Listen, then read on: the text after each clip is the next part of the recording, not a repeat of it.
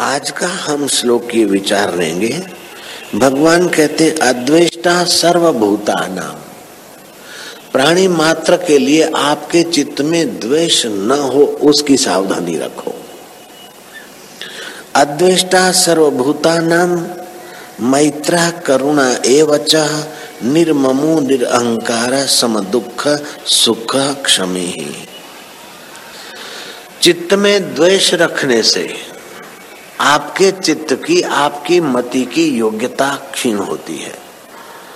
जहर जिस बोतल में होता है, उसका कुछ नहीं बिगड़ता, पीने वाले को मारता है, लेकिन द्वेष जिसके दिल में होता है, उसी को खराब कर देता है। इसीलिए अपने दिल में किसी के लिए द्वेष की गांठ न बांधे, द्वेष न रखें। तो क्या करें? मैत्री। अपने से जो धर्म में, कर्म में, शुभ में, शांति में, ज्ञान में, आनंद में आगे हैं, उन लोगों से मैत्री रखें। तो उनके गुण अपने को मिलेंगे। उनका ज्ञान, उनका ऊंचाई का फ़ायदा हमें मिलेगा। तो अपने से श्रेष्ठ पुरुषों से मैत्री और नम्रता भरा व्यवहार करना चाहिए। और अपने से जो छोटे हैं, उनकी तो अकल छोटी होगी, योग्यता छोटी होगी, तभी तो आपके अधीन रह रहे हैं। तो छोटों से आप करुणा वाला दिल करके, दया वाला दिल करके व्यवहार करो। नहीं तो आपको पद पद पे गुस्सा आएगा।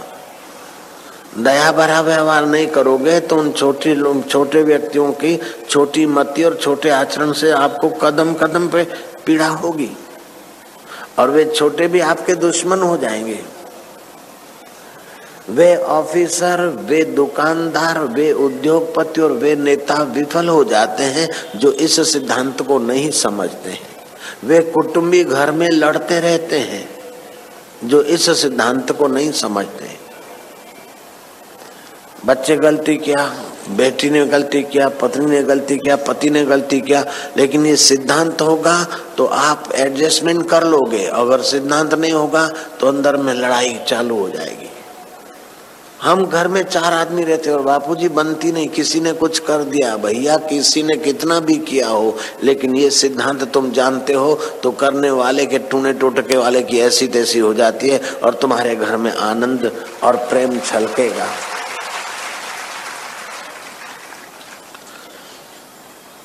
अद्वेष्टा न मैत्री ही करुणा एवच अर्थात श्रेष्ठ से मैत्री, छोटे से करुणा। जो अच्छा काम करते, उनको धन्यवाद आप न कर सकते तो कोई बात नहीं। जो कर रहे उनको प्रोत्साहित कर दो।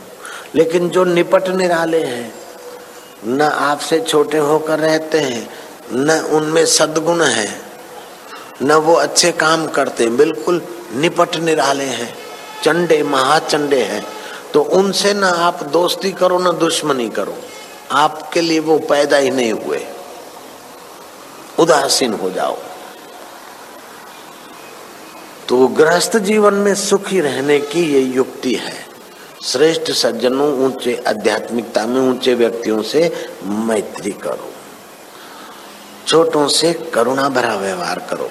बड़ों से नम्रता का व्यवहार, बराबरी वालों से स्नेह का व्यवहार, लेकिन जो निपट निराले हैं, उनसे उदास हो जाओ। ना उनसे दोस्ती करो, ना दुश्मनी करो, नहीं तो घाटा पड़ेगा। कबीरा कुत्ते की दोस्ती दो बाजू जंजाल, रीझे तो मुँह चाटे और खींचे तो पैर काटे। जिसकी बुरी नियत है, बुरी इल्लत है, ऐसे से अगर दोस्ती भी करोगे तो बुराई में ले जाएगा। अगर दुश्मनी करोगे तो आपकी बुराई करेगा और अभिघ्न डालेगा। उससे धीरे धीरे आप अनजान से हो जाओ। अपना पल्ला छुड़ा लो। अद्वेष्टा सर्वभूताना मैत्री करुणा एवं निर्ममो निरअहकार शरीर को और वस्तुओं को मेरा मत मानो। मेरा मानकर ऊपर से व्यवहार करो, लेकिन दाता ऐसे ढंग से देता है कि लेने वाला समझता है मेरा है। वो देने वाला ऐसी उदारता से देता है कि लेने वाला गलती कर बैठता कि ये मेरा है। अब पृथ्वी तुम्हारी नहीं है, पृथ्वी तो जिसकी है उसकी है। जल उसका है, तेज उसका है, वायु उसका है, अग्नि उसकी है, ईंटे पक्की तो किसकी? उसकी। अनाज उसका है, उस अनाज से जो कुछ शरीर बनता है उसका है, लेकिन वो ऐसे देता है कि लेने वाला गलती कर बैठता है कि मेरा है। निर्ममो, निरअहकार। इस शरीर में और वस्तु में ममता न करो और इस शरीर की समझ में और मन बुद्धि में अहंकार न करो। अहंकार बड़ा दुखदायी है। अहंकार से भरकर जो आदमी करता है, उसका करा कराया चौपट हो जाता है, अथवा करा कराया अल्प फल देता है। निर्ममो निरअहकार फिर जीवन है तो सुख भी आएगा, दुख भी आएगा, यश भी होगा, अपयश भी होगा, तंदुरुस्ती भी होगी, बीमारी भी होगी, जीवन भी होगा, मरण भी होगा, ये तो संसार है। निर्ममो निरअहकार सम दुख, सुख क्षमी ही। दुखद और सुखद अवस्थाओं में सम रहे। कभी कभी वो दाता हमें प्रतिकूल अवस्थाएँ देता है। अनुकूलता की आसक्ति में, वाहवाही की आसक्ति में हम फंस न जाएँ, इसलिए हमको कभी कभी प्रतिकूल अवस्था देता है और जब तक प्रतिकूलता अवस्था तब तक देता है जब तक हम खतरे से बाहर नहीं निकले। जब हम खतरे से बाहर निकलते तो प्रतिकूल अवस्था भी शांत हो जाती। दवाई तब तक, इंजेक्शन तब तक, केयर तब तक लेता है डॉक्टर, जब तक मरीज़ का रोग नहीं मिटा। ऐसे विश्वनीयता हमारा डॉक्टरों के बाप का बाप हमें प्रतिकूलता रूपी औषध तब तक पिलाता है, जब तक हमारे मानसिक रोग नहीं मिटते, तब तक हमें प्रतिकूलता देता है। इस बहाने उसकी नज़र में तो हम हैं, जयराम जी की। उसके ख्याल में तो है, हमें भले भगवान का ख्याल नहीं है, चलो। हम नादान हैं, बच्चे हैं, हमें भगवान का ख्याल नहीं, लेकिन भगवान को तो हमारा ख्याल है। बच्चे को माँ का ख्याल नहीं, बाप का ख्याल नहीं, दादा का ख्याल नहीं, गुरु का ख्याल नहीं। लेकिन गुरु को, माँ को, बाप को अगर बच्चे का ख्याल है तो वो बच्चा देर सवेर चमकेगा, क्या फ़र्क पड़ता है? उसके ख्याल में रहे, उसके नॉलेज में रहे। इसलिए उसका सुमरण करें कि मैं तेरा हूँ। एक नन्ना सा बच्चा माँ बाप का होकर रात को ए ऊ करता है, माँ जगती है। ए ऊ चालू रखता है तो बाप जगता है। फिर रोता है तो दादा और दादी भी जगती है और चाचा और चाची भी जगती है। एक नन्ना मुन्ना पूरे घर को लेफ़्ट राइट दिलवा देता है। क्यों? कि उनका होकर ए ऊ करता है। ऐसे तो उसी का होकर ए ऊ कर, अपने अहम का होकर तो कर लिया। मन को नहीं जची, अहंकार को नहीं जची, तब तू रोता है, ऐसे तो रोता रहे।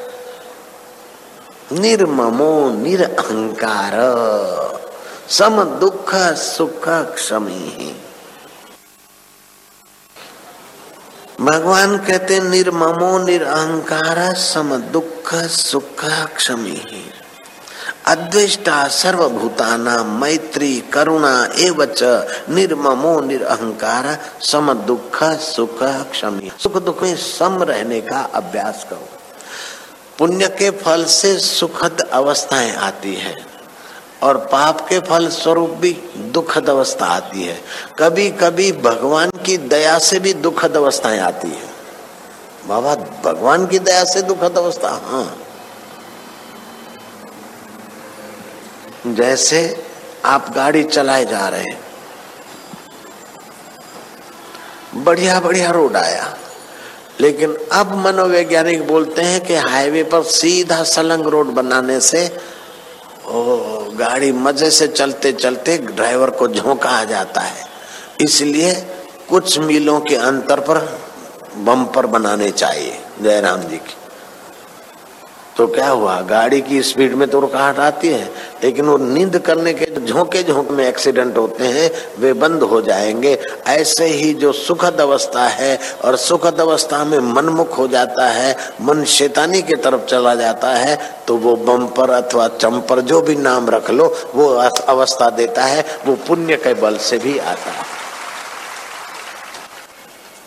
तो ये ज़रूरी नहीं कि पाप का फल ही दुख है। कभी कभी उसकी करुणा का फल भी दुख होता है। जयराम जी की माँ नाराज़ हो गई तो थप्पड़ मारी, ये बात तो सही है, लेकिन कभी कभी माँ बहुत केयरफुल होती है ना तो हँसते बच्चे को ज़ोर से थप्पड़ ठोंक देती है कि ज़्यादा हंसेगा तो आँख बाद में ज़्यादा रोएगा, इसलिए अभी थोड़ी थप्पड़ लगा दो ताकि ज़्यादा न रोए। अब जयराम जी बोलना पड़ेगा हाँ। फिर आगे का श्लोक कहता है संतुष्ट सततम योगी ही। भक्ति योग हो, कर्म योग हो, ज्ञान योग हो, लेकिन जो योग का आश्रय लेता है, वो सतत संतुष्ट रहता है। भोग का आश्रय वाला सतत संतुष्ट नहीं होगा। भोग मिला, थोड़ी देर संतोष, भोग, भोगा है हो जाएगा। और भोग भोगा। भोगने की शक्ति चली गई, लेकिन वासना बनी रही। भोग की सामग्री छूट गई, लेकिन ख्वाहिश बनी रही। भोग के सामर्थ्य चला गया, वस्तु चली गई, विचार चला गया, लेकिन भोग की वासना घुस गई। भोग सतत संतुष्ट कभी नहीं हो सकता। भोगियों को क्या विशेषता मिली? जितने ज़्यादा भोग भोगे, उतने जल्दी बीमार हुए, उतने जल्दी मोहताज हुए उतने जल्दी मर गए और नरकों में पड़े। ऐसा कोई भोगी खूब भोग भोगा है और मोक्ष हो गया। खूब भोग भोगा तो ब्रह्म ज्ञान हो गया। खूब भोग भोला भोगा तो भगवान प्रकट हो गए उसके आगे। ऐसा तो नहीं होता है। खूब भोग भोगा तो बल, बुद्धि, तेज, तंदुरुस्ती, आयु जल्दी नाश हुई। तो भोगी सतत संतुष्ट नहीं हो सकता। इसलिए जो भी भोग है, उसको औषध की नाई भोगे। तो आपका ये व्यवहार में जो योग है, वो कर्म योग आपका ऊँचा उठाने का साधन बन जाएगा। संतुष्ट सततम योगी यत आत्मा दृढ़ निश्चय।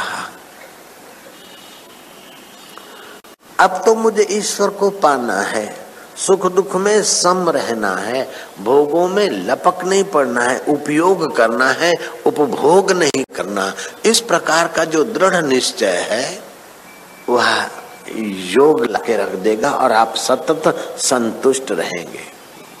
जो मेरे में मन और बुद्धि अर्पण करता है, वैसा जो मेरा भक्त है, मुझे प्रिय है। मेरे में मन बुद्धि कैसे अर्पण करे? कि अपना मन बुद्धि है, संसार में लगाया। अपने को संसारी मानता है तो मन बुद्धि संसार में गया। और अपने को ईश्वर में मानता है तो मन बुद्धि ईश्वर में आ गया। जयराम जी की कितना सुगम उपाय है। अपने को आप संसारी मानो, गृहस्थी मानो तो आपको बैठोगे तो ध्यान भजन नहीं लगेगा। क्यों? कि आप बैठे, अपने को तो मानते संसारी और मन बुद्धि भगवान में लगाते। तो नहीं लगेगा जल्दी से। संसार में महत्व है, क्योंकि आप अपने को संसारी मानते हैं। देह में महत्व है, संसार में महत्व है तो मन, बुद्धि भगवान में जल्दी नहीं लगेगा। भगवान में महत्व है, और आप भगवान के होकर भगवान के लिए बैठते हैं तो जब आप भगवान के हो गए तो मन, बुद्धि भगवान में आएगा ही। समझो, नहीं आता तो कोई बात नहीं, जा, जिधर जाता है, जा, मैं तो भगवान का भगवान मेरे। बोले बाबा जी भगवान में मन नहीं लगता। ना लगे तो ना लगे। ऑफ़िस में मन नहीं लगता, फिर भी पगार चालू। ठेकेदार के पास मजदूर का मन नहीं लगता, फिर भी शाम को दाढ़ी चालू। ऐसे ही तुम भगवान के लिए बैठ जाओ। मन लगे तो भी ठीक है, नहीं तो पगार तुम्हारा आध्यात्मिक चालू है। फ़िक्र किस बात की?